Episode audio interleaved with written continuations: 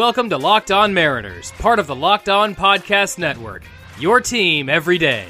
Here's your host, DC Lundberg. Hey, gang, welcome to Locked On Mariners, part of the Locked On Podcast Network, brought to you by Rock Auto.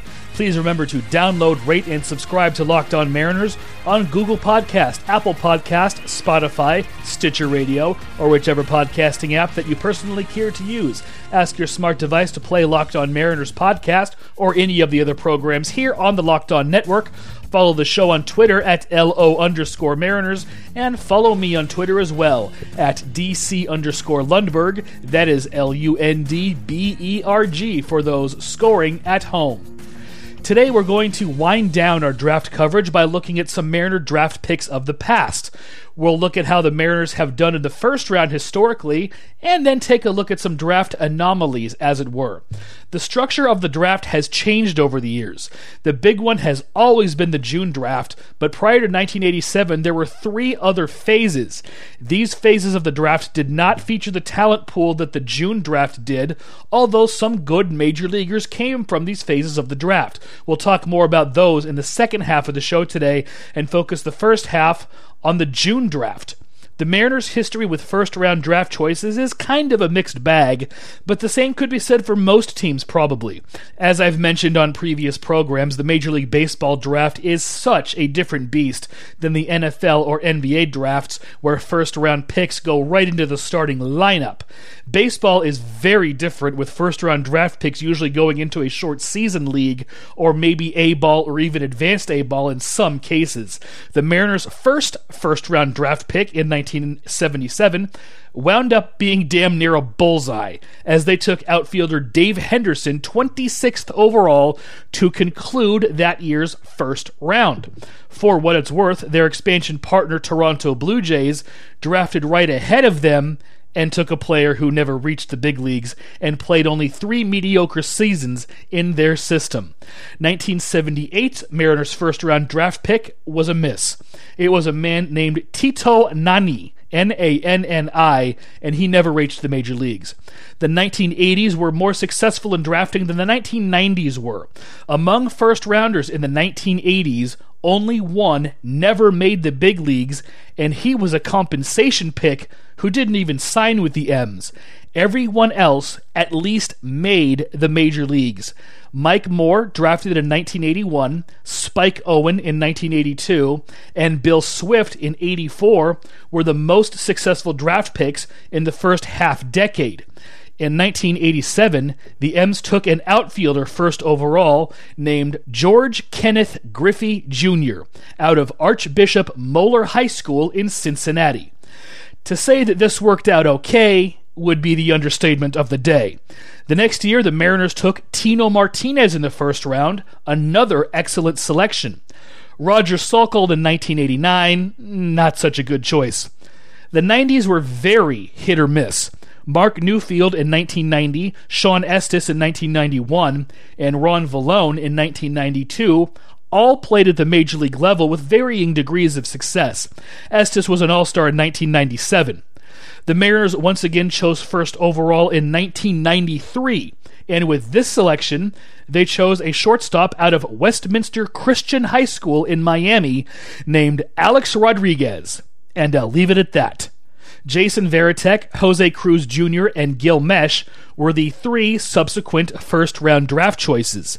In 1997, the Mariners' first rounder was Ryan Anderson, a 6 foot 10 inch left handed high school pitcher who was touted as the next Randy Johnson. Injuries and a poor attitude derailed his career. He pitched three years in the M's farm system and was okay, but nothing much to write home about.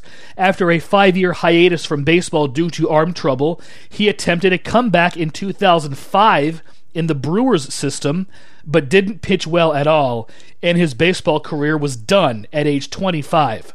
Matt Thornton was picked in the first round in 98, but he wound up being nothing more than a middle reliever. No one of note was taken in the first round by the M's until 2003, when they took Adam Jones, then a shortstop, who would go on to have an excellent major league career. With the Baltimore Orioles after being sent to Baltimore as part of the disastrous Erik Bedard trade. After Jones, it's mostly a parade of also rans. It's the Jeff Clements, Philippe Aumont, and Dustin Ackley's of the world. In 2010, the M's didn't draft until the compensation round, but they did get Taijuan Walker, who could have had a much better career if it weren't for injury problems. Ditto the M's 2011 first round pick, Danny Hultzen, who didn't reach the big leagues until last year with the Cubs because of a string of injuries. He worked his butt off to get to the show. I'm happy he finally made it, even though his days as a top prospect are long gone. Good for him. Then it's Mike Zunino, a very good defensive catcher with bat to ball skills akin to a mediocre hitting pitcher. He has tremendous power, but generally can't hit the side of a barn. One of the more frustrating the players the Mariners have had in recent years. His saving grace was his outstanding defense behind the plate. The next pick of note didn't come until 2016 which was Kyle Lewis, who made his debut last season and was expected to start in either left or right field this year until everything went boom. Next year was Evan White, who was slated to be the starting first baseman for the M's, despite never playing a game of Major League Baseball. Then you've got pitching prospects Logan Gilbert, George Kirby, and then this year's pick, Emerson Hancock who, as of this recording, has yet to sign, but he is expected to do so. In fact, all six of the Mariners' draft choices this year are expected to sign. Mariners trivia question. For a brief period from the late 80s to mid 90s, the MLB draft went as long as teams wanted it to until teams stopped picking players. What is the latest round the Mariners have ever utilized in a draft? Answer following a word from Rock Auto. With the ever increasing numbers of makes and models, it is now impossible to stock all the parts you need in a traditional chain storefront.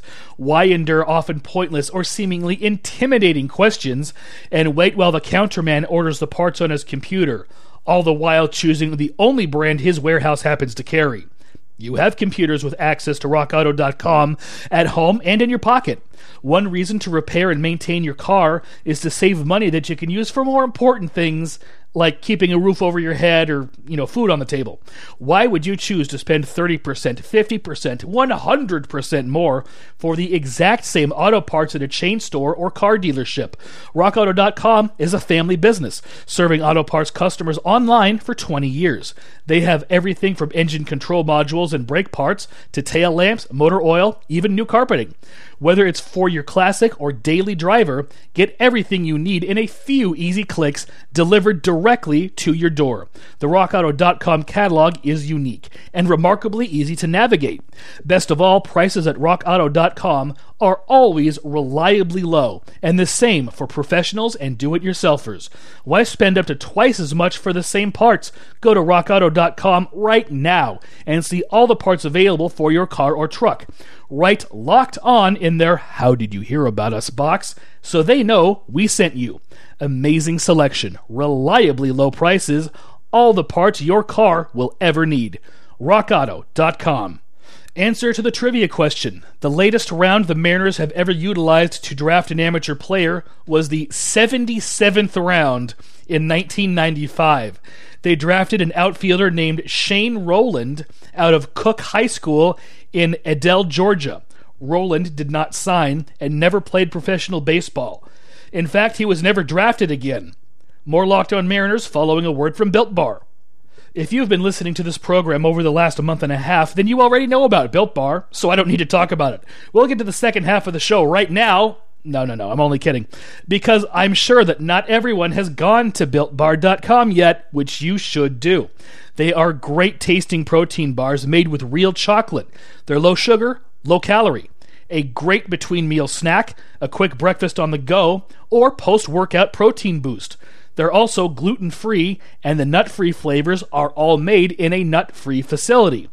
Do you remember that website? BuiltBar.com? Good. And what about the promo code? You can use this promo code to get $10 off your first order. The code is locked on. Remember that. Or better yet, just head to builtbar.com right at this exact moment and listen to the rest of the program while placing your order. Don't forget about that promo code locked on, L O C K E D O N, to get $10 off your first order.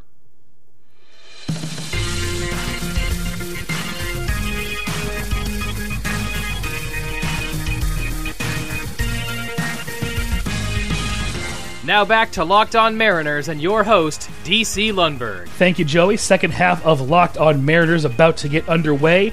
Today, talking about the Mariners' history in the draft.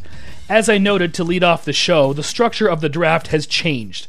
Prior to 1987, there were three other phases of the draft January, January secondary phase, and June secondary phase. These three drafts were mostly populated with junior college players or high school players who graduated early, but there were, of course, some exceptions to this rule. Of the 10 first round selections in the January draft the Mariners had in their history, two of them didn't sign, both of them junior college kids, and neither of those ever reached the major leagues. Only two of the other eight Mariners signed ever reached the major leagues first baseman Jim Maler, who was taken in 1978, and pitcher Calvin Jones, who was taken in 1984. Also in 1984, the M's selected Mike Blowers in the eighth round of the January draft, but he did not sign he has a very interesting draft history, actually. After not signing with the M's after the January 84 draft, he was taken later that year in the June secondary phase of the draft by the Giants in the second round. He didn't sign there either and was subsequently taken in the January secondary phase in 1985 in the fourth round by Baltimore. Again, he didn't sign. He was then drafted by the Montreal Expos in the 10th round of the 1986 main June draft, and he did sign there. So if you've been able to follow along, Blowers was drafted in all four drafts that existed while he was a draft eligible player. The talent pool in the secondary phase of the January draft was even scarcer than the main January draft. Of the Mariners' 10 first round picks in that phase of the draft, only two of them ever signed, and only one of those ever reached the majors. Eric Fox, who was drafted in 1986, the final year of the secondary phases of the draft. Fox never played for the Mariners. He didn't make it to the big leagues until he was 28 years old and in the Oakland Athletics chain. Among the players drafted by the Mariners in this January secondary phase who did not sign with the team were future major leaguers Charlie Kerfeld, who primarily pitched with the Houston Astros, and Bill Mooneyham, who spent one season in the major leagues. The subsequent rounds of these drafts are not noteworthy. The June secondary phase, while also featuring a lesser talent pool to the June draft, had more bullseyes than the other two now defunct drafts. In the first round of the June secondary phase, the Mariners drafted Carlos Diaz in 1979, who reached the majors but not with Seattle. Greg Briley in 1986, who was a very good fourth outfielder in Seattle for five seasons and played 115 or more games three different times. And in 1980, they drafted Harold Reynolds in the first round of this draft, who would go on to be an all star and spent seven seasons as Seattle's starting second baseman and one of the most recognizable players on the team. Also taken in the June secondary phase was the late Russ Swan in the second round in 1984. He didn't sign, but would eventually pitch for the M's in the early 90s. Another notable selection who did not sign was drafted in the sixth round in 1982 future Giants star second baseman Robby Thompson, who would later coach for the Mariners. Following the elimination of these three phases of the draft in 1987, the June draft went as long as teams wanted it to. Usually in the last round, it was only a handful of teams still choosing players. In 1995, for example, there were only three teams left choosing players for about 10 rounds before the Marlins made their final choice in the 87th round. A shortstop named Brian Hout, who did not sign and never played pro ball. This was the draft where the M's finally called it quits after the 77th round, which is the latest round they've ever drafted.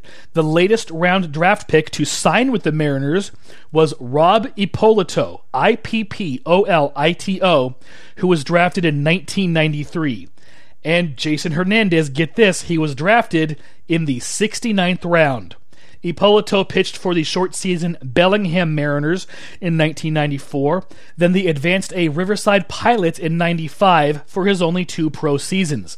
The Mariners' latest round draft pick to reach the majors was their 63rd round choice in the 1991 draft, and it was Charles Gibson, who didn't sign until the following May. He reached the majors in 1998 with the M's and stuck around until 2002, after which he played a season apiece in the Devil Rays, Yankees, and Astros systems before hanging up his spikes and making a drastic career change. While researching this, I found out that the Mariners once drafted a man named Brian Lundberg, a pitcher out of Glendale Community College in California. No relation, I'm sure, but I found it cool, and nonetheless. Lundberg didn't sign with the M's and later signed as an amateur free agent with the Phillies, pitching in their farm system for two seasons. No one named Lundberg has ever played Major League Baseball, but there have been about a half dozen or so minor leaguers with my name and a few more independent leaguers. That'll do it for today's show. Next time on Locked On Mariners, I will be joined by guest panelists Senator Lance Prevert, Prairie Dawn, and a surfboard. You will not want to miss out on that one, so remember to download, rate, and subscribe to Locked On Mariners on Google Podcast, Apple Podcast, Spotify, Stitcher Radio, or whichever podcasting app that you like to use. Follow the show on Twitter at LO underscore Mariners, and follow me on Twitter at DC underscore Lundberg. Thank you for listening to today's show. I hope you enjoyed it, and I hope you enjoy the rest of your weekend.